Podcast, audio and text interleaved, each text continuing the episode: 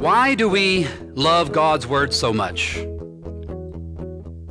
Why do we follow God's word? Do we follow God's word because it is perfect? Yes. God's word is perfect.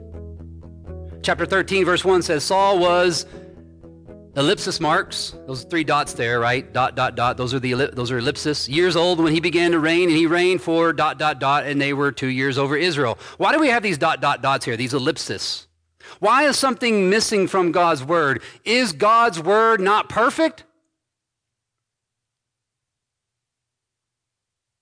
God's word is perfect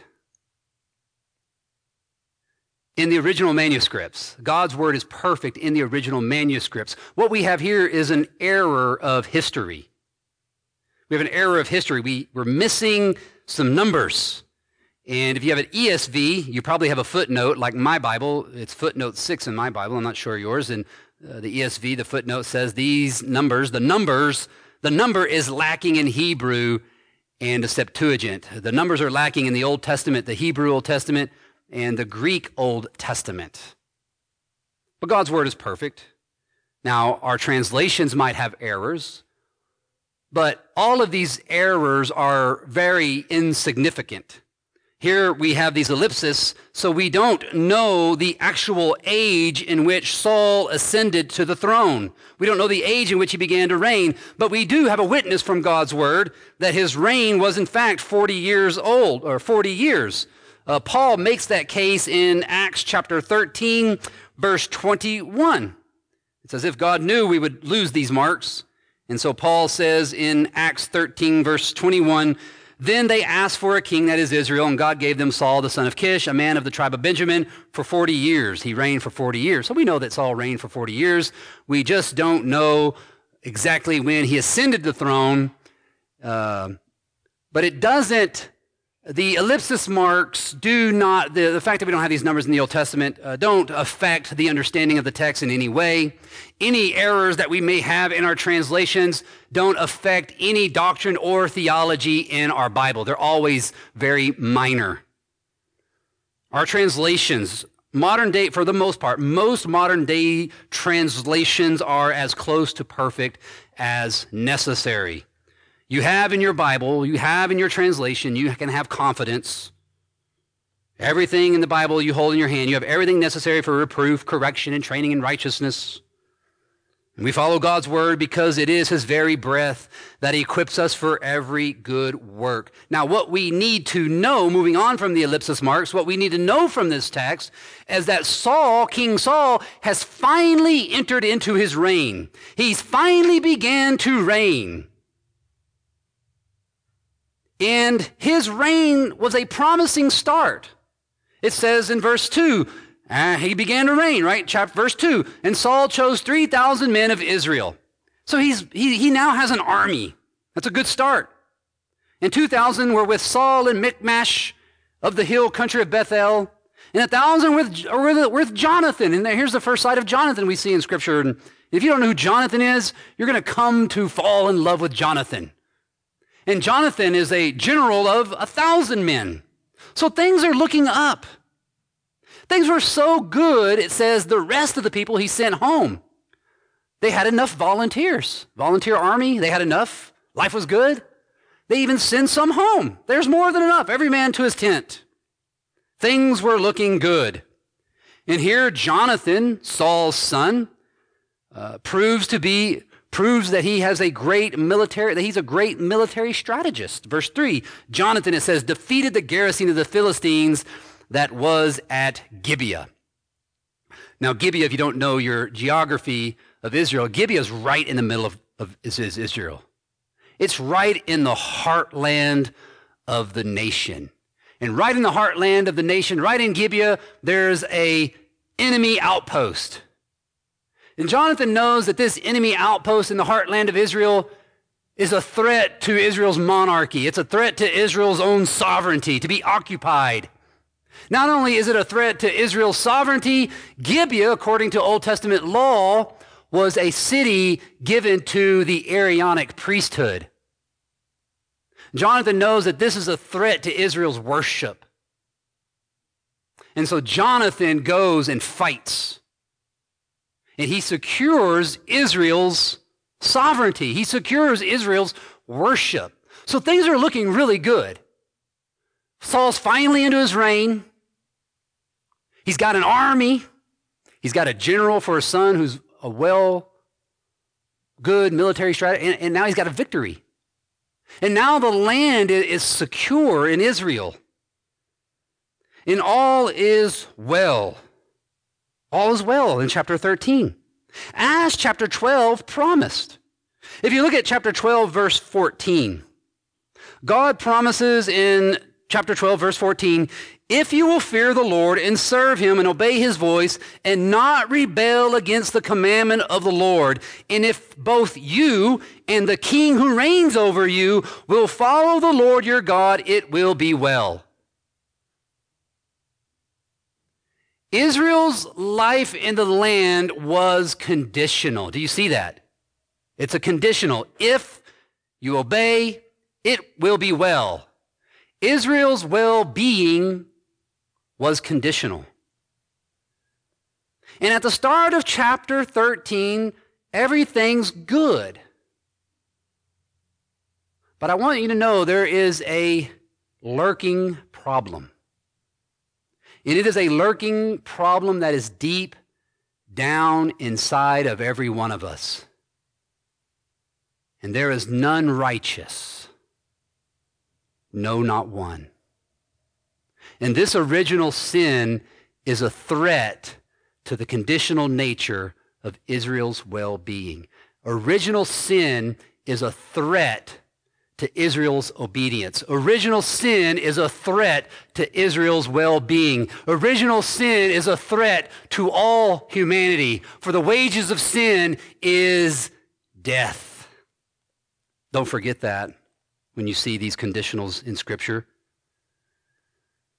If only a sinless Israelite could fill, if only, right? If only a, a sinless Israelite could fulfill this covenant and obtain for and restore to Israel righteousness and life.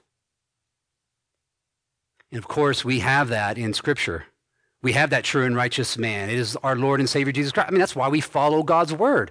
That's really the answer to why do we follow God's word? Because the word gives us Christ. Verse 13, or excuse me, uh, chapter 13, verse 3. Jonathan defeated the garrison of the Philistines that was Gibeah. And then it says, right, bad news, and the Philistines heard of it. The Philistines heard of it. That's not good, right? They knew they would hear of it. You're not going to defeat a garrison and not have the enemy hear of it. And so Saul blew the trumpet throughout all the land, saying, Let the Hebrews hear. He knows he needs to, he needs to call back those troops, right? He sent the troops home. Hey, get back. Get, leave your tent. Come back to, we got war. War's coming. Verse 4. And all of Israel heard it, said that Saul had defeated the garrison of the Philistines, and also that Israel had become a stench to the Philistines, and the people were called out to join Saul at Gilgal. So Saul blows the horn. Now there's something very interesting happening in verse 4. Saul actually takes the glory from Jonathan, does he not? Jonathan defeated, but Saul takes the glory. I mean, why didn't the king secure Gibeah in the first place? Geographically, Saul was actually closer to the threat. And Saul, from the text context, he actually had more troops than Jonathan. So he should have been the one. Saul, as king, should have gone out for Israel.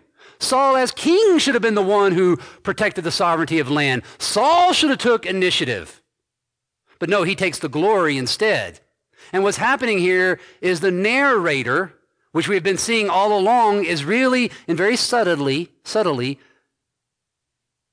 painting a picture of Saul in the worst light possible.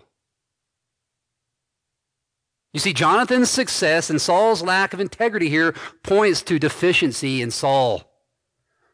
And it's only going to get worse from here. We're going to see it's going to get a lot worse from here. And don't forget about chapter 12, verse 14. If your king obeys, it will be well with you in the land. Israel's well being was tied to a king's obedience. And the text is showing us that Saul was a weak king. Verse 5. And the Philistines mustered to fight with Israel 30,000 chariots and 6,000 horsemen and troops like the sand of the seashore in multitude. And they came and they camped and camped in Michmash. That's where Samuel, that's, that was Saul's military outpost. They heard the trumpet. Oh, Saul defeated us. They go to Saul. and here we see the weakness of Saul. I mean, do the math. Saul now has around 5,000 troops, and the Philistines have 36,000 and counting. There's overwhelming odds. These are, the enemy had overwhelming odds. He had a strong force, and Samuel was weak. Now, a strong king might be able to overcome this weakness. And we're going to see in Scripture that there will be some weak kings and there will be some weak generals or generals who have a weak force, but they overcome the odds. Right? The King of Kings faced the worst of odds, death itself. Insurmountable is death, right? Not for the King of Kings. But here's a weak king. And weak leaders make for weak soft, puny military. You want strong leaders. And this was a weak, puny military. Verse 6 When the men of Israel saw that they were in trouble, for the people were hard pressed, the people hid themselves in caves and in holes and in rocks and in tombs and in cisterns. So they go and they hide. The Israelites so scared they deserted their outposts. They're hiding in caves. They're afraid. Some of the Hebrews that did go with Paul, they're all trembling, it says, verse 7. They're all following Saul, trembling. They're afraid. Now we have to see in this fear, again, chapter 12. Because in chapter 12, God commands them, verse 20, do not be afraid. God tells the Israelites, do not fear, because I am with you. That's chapter 12. That's just one chapter away. Don't, don't be afraid. God promises to be with Israel. He promises to surround Israel. He promises that if you cry out to the Lord, if there's a crisis, says Yahweh, cry out to the Lord and I will deliver you. Do not be afraid. If God is for you, who can stand against you? So they needed the Lord's courage. They had it no matter the threat. No matter the threat, they had God's care. No matter the trouble, God was greater still. And by the promise, and by the promise of chapter 12, Saul had every reason to be strong and to make the troops stronger still, to endure, to stand up with courage. They had God's word. This is why we follow God's word. For when we are weak, then we are strong. In the word, we get a, in the word of God, we get a grace greater than all of our sins. In the word, we get a grace sufficient. It's sufficient for the trouble of the day. That's God's grace. It's sufficient. Whatever obstacle you trust, whatever obstacle that might be before you, God's word is sufficient. Whatever trial, whatever temptation, whatever pain, God's grace is sufficient.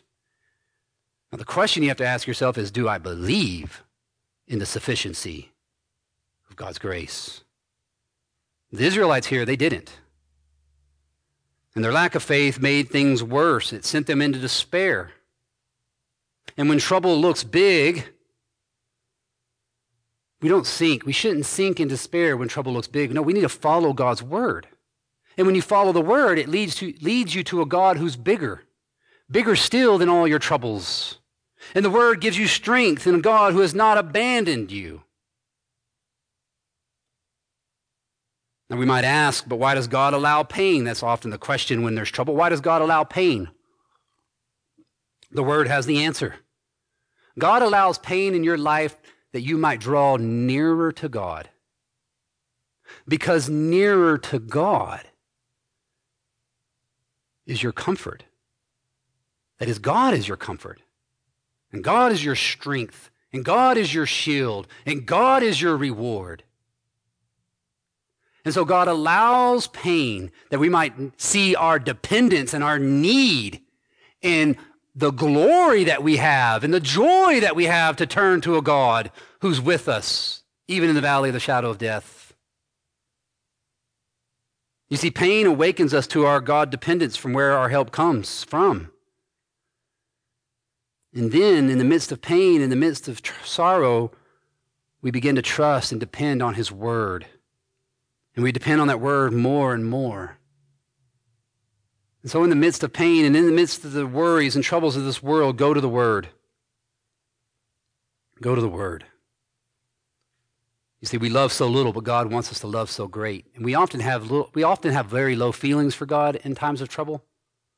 But in those times of trouble, remember that God has all the feelings in the world for you. He feels your pain, He knows your trouble, and He has the answer. He has the, he has the hope, He has the grace and peace necessary. Our love of God grows weak at times, but His love is greater still. The love of God is actually overwhelming. The love that the Bible, the picture of love that the Bible gives us is a love of God that's overwhelming. That is, it overwhelms your obstacles. The love of God is overwhelming. It overwhelms your obstacles. It overwhelms your trouble. It overwhelms your temptation. And then when you fall to temptation, it overwhelms your sin with a grace that is greater. And that's the truth of God's word. And follow it and find joy even in the midst of suffering. Verse 7. And the Hebrews crossed the fords of the Jordan in the land of Gad and Gilead. Saul was still at Gilgal, and all the people followed him trembling. So they're leaving the promised land, or some are leaving the promised land. Some have left the promised land. It says that they've gone east. They're going east across the Jordan, and that's not a good direction in the Bible. You never want to go east. You never want to go away from uh, the promised land in the Bible. That's a picture of going away from God. You want to be going west in Scripture. They're going east, opposite of the Jordan. They're going away from the Lord and trembling. Why? Because they had a weak king, a weak king leading them, leading them away from the Lord. You see, God had promised them protection, if only. God says, You will have protection if you follow my word, if you obey my word. And so, chapter 12 is a cry, is a call to cry out to the Lord, for he will deliver. Yet at the first sight of trouble, they're vanishing in fear. They have hard times, so they vanish. And we often have hard times, and those hard times cause us to vanish. It causes us to sink in doubt and lack trust in the Lord. If you've ever caved into doubt, anxiety, or depression at the first sight of trouble, you need to follow the Word. Listen to the word, Psalm 125, our call to worship this morning. The psalmist writes, Those who trust in the Lord are like Mount Zion, which cannot be moved but abides forever. As the mountains surround Jerusalem, so the Lord surrounds his people from this time forth and forevermore. What God is saying here is he will never leave or forsake you. The Lord surrounds his people. That's the truth of God's word. And we follow the word because we find a God who surrounds us with his love, who surrounds us with his protection, and we have peace. Now, back in Samuel, the people are having trouble. But Samuel was coming. Verse 8. So Saul waited, it says, so Saul waited for seven days, the time appointed by Samuel. Now, that time is the time of chapter 12. In chapter 12, Samuel tells Saul, Go and wait for me so the Lord's prophet gives Saul the word of the Lord and says, Go and wait for the war that's coming, and then I will bring further instruction. That is, I will bring more word from the Lord, and he will guide you. Only wait. And so he waited, and things look good. It's like, okay, here's the king. He's trusting, he's waiting in the Lord, but there's one problem. But Samuel did not come to Gilgal. That's a problem. But Samuel did not come to Gilgal.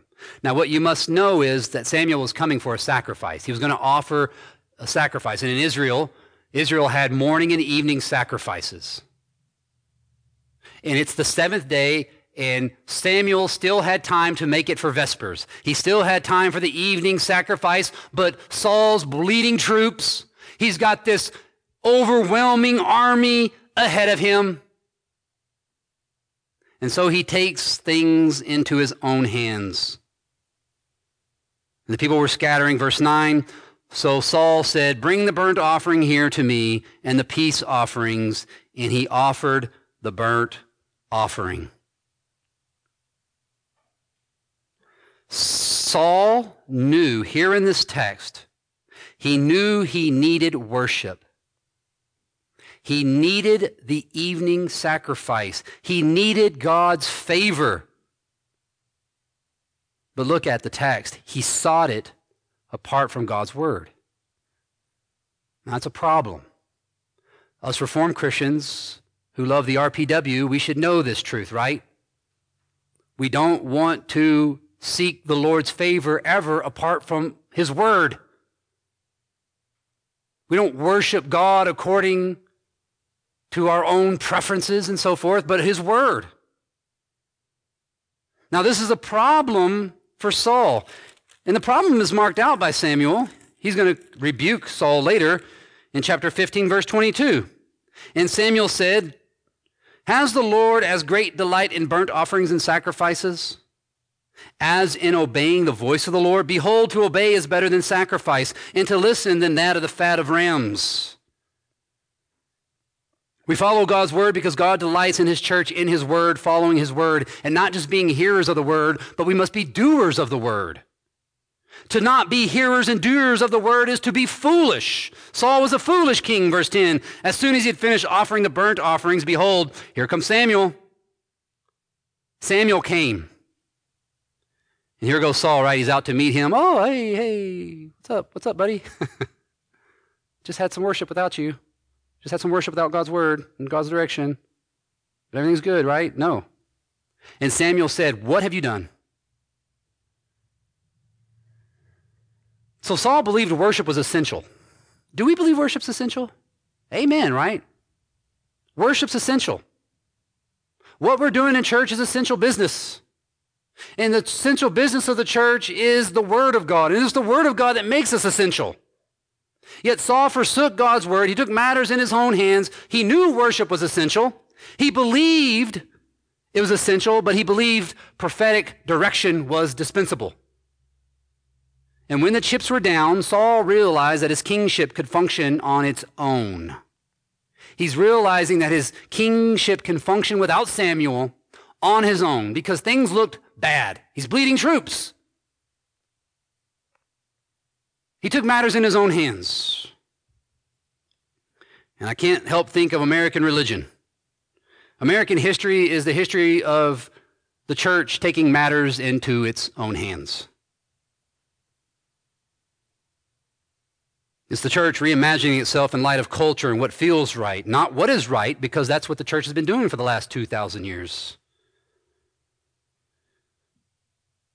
And postmodernity doesn't have time for the past because we are masters today of our own time and destiny. We are masters of our own destiny as postmodern peoples. Postmodernity is the taking matters into our own hands. That is postmodernity. Postmodernity is the taking of matters into our own hands where man is sovereign here, and you dare not interrupt our sovereignty with talk of the truth. But God's word calls us out of this world. God's word calls us out of this time to a timeless place. Timeless worship. That is, worship that is fixed by God's word.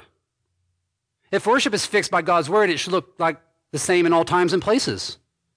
Because it's heavenly worship. It is a heavenly place. We're called out of this world, out of the time itself, out of this culture to a heavenly place, a heavenly time, a, a heavenly moment, the Lord's day, the Sabbath.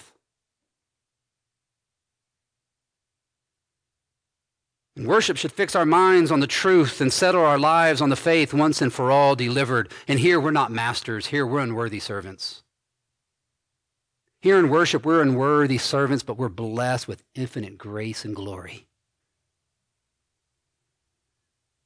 And it's something this fallen world will never understand. St. Augustine said it best. St. Augustine, the fourth century saint, church theologian par excellence, said, Without you, what am I to myself but a guide to my own self destruction? We follow God's word for truth and peace.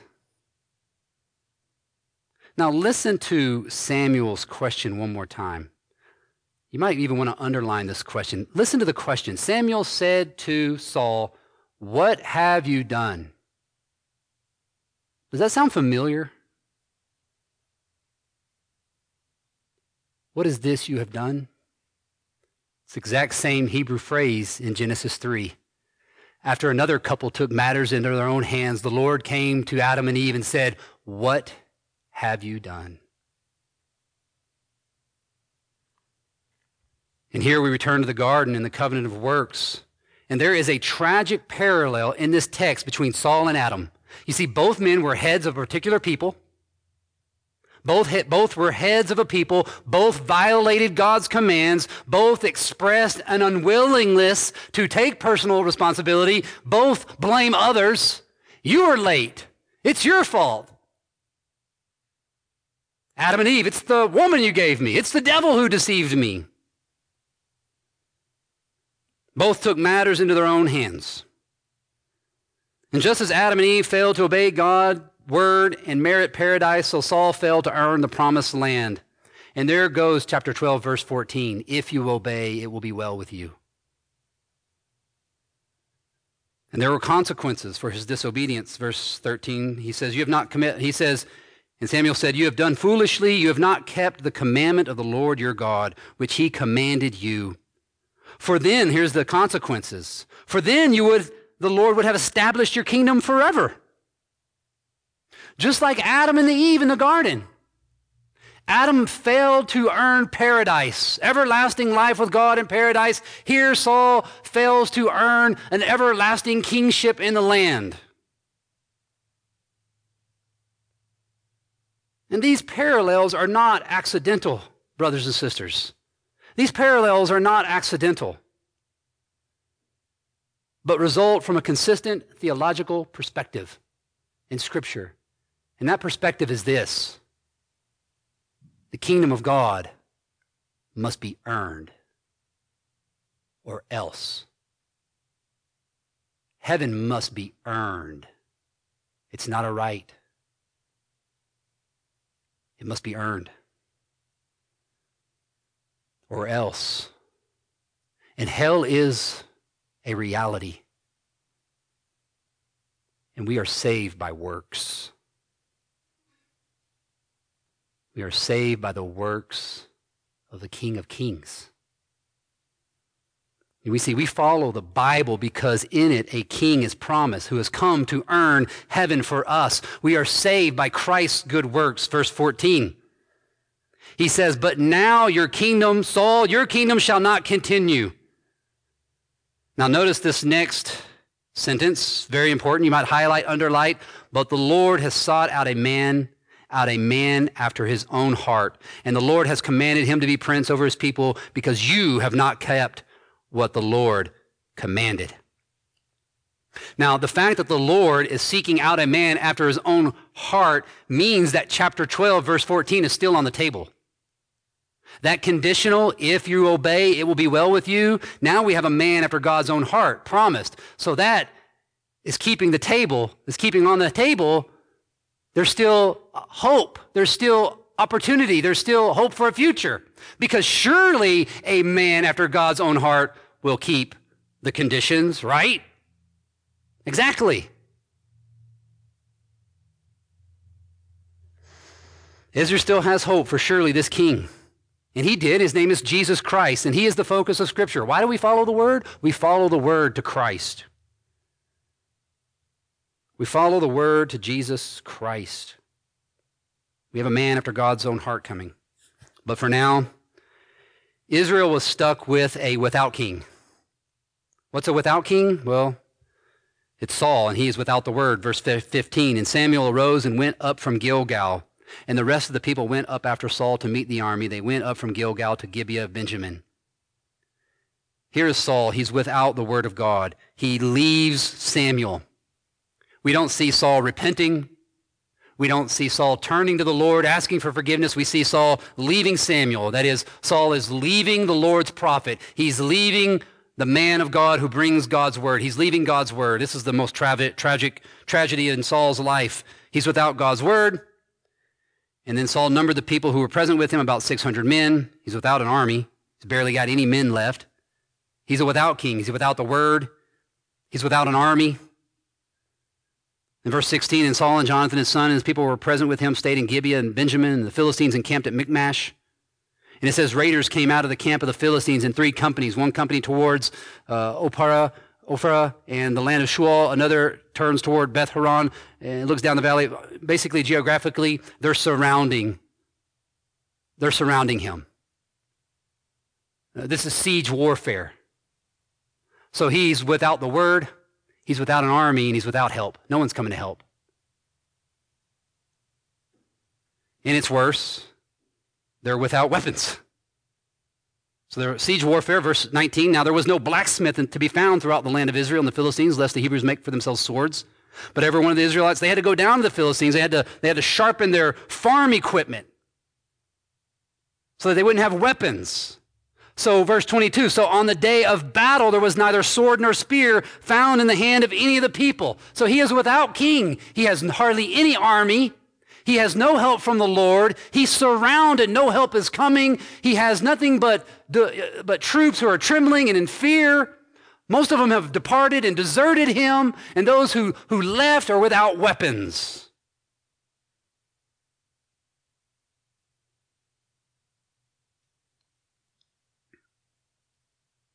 He's a without king. He's without God. He's without hope and things have gone from good in chapter 12, the beginning of chapter 13, things were looking great, but now utter despair. It started off well, but now in the face of an invisible foe, many of the troops defected, many of them demoralized. It's siege warfare. Israel's finished. That's the picture. It's a gloom picture. Israel is finished. Except this one thing, and it's a powerful thing and it's the word of the Lord.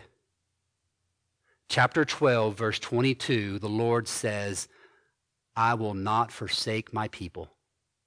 Though you can be faithless, though Israel will be faithless, God is saying here, I will be faithful. So when we take verse 22, chapter 12, verse 22, when you take that verse that the Lord will not forsake his people, and then you combine that with chapter 13, verse 14, a man after God's own heart is coming, you put those two verses together, you know what you get? You get Jesus Christ, right? You get the Savior. You see, because these verses are pointing us to King David. And King David looks straight to Jesus Christ, the King of Kings.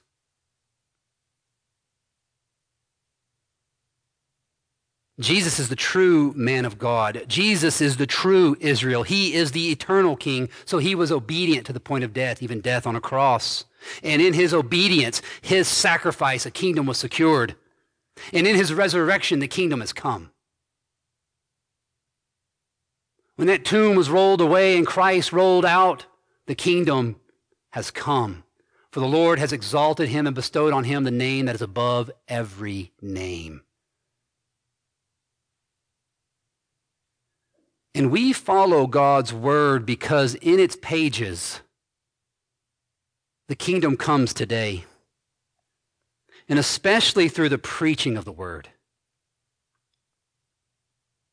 When God's word is rightly proclaimed, it's the king's speech and it brings the kingdom. For faith comes by hearing, doing, working, serving, hearing. You see, some build kingdoms by getting busy. Get busy, do more. And the gospel's a stumbling block. Others build kingdom by their own wits. We know better. The gospel's foolishness. But for those who are being saved, it's the power of God unto salvation. And so we follow that word. For those who are being saved, the word of God is essential business. And the essential business of the word is salvation. And through the word and sacraments, we got all we need for body and soul in life and in death. And this is the word of the Lord that gives us the eternal word, the Logos, who became flesh and dwelt among us. And we behold his glory the glory as the only Son from the Father, full of grace and truth, and we behold that glory in his word. And in his word, he directs and leads us into life righteousness. And in his word, we find that we, that he has obtained for us and restores to us righteousness and life. What else do we need? We have the word of God, and it is sufficient. Amen. At Covenant Reformed Church in Missoula, Montana, we sincerely believe God's Word and faithfully teach it. We invite you to worship with us on Sundays. For more information, please visit MissoulaURC.com. That's MissoulaURC.com.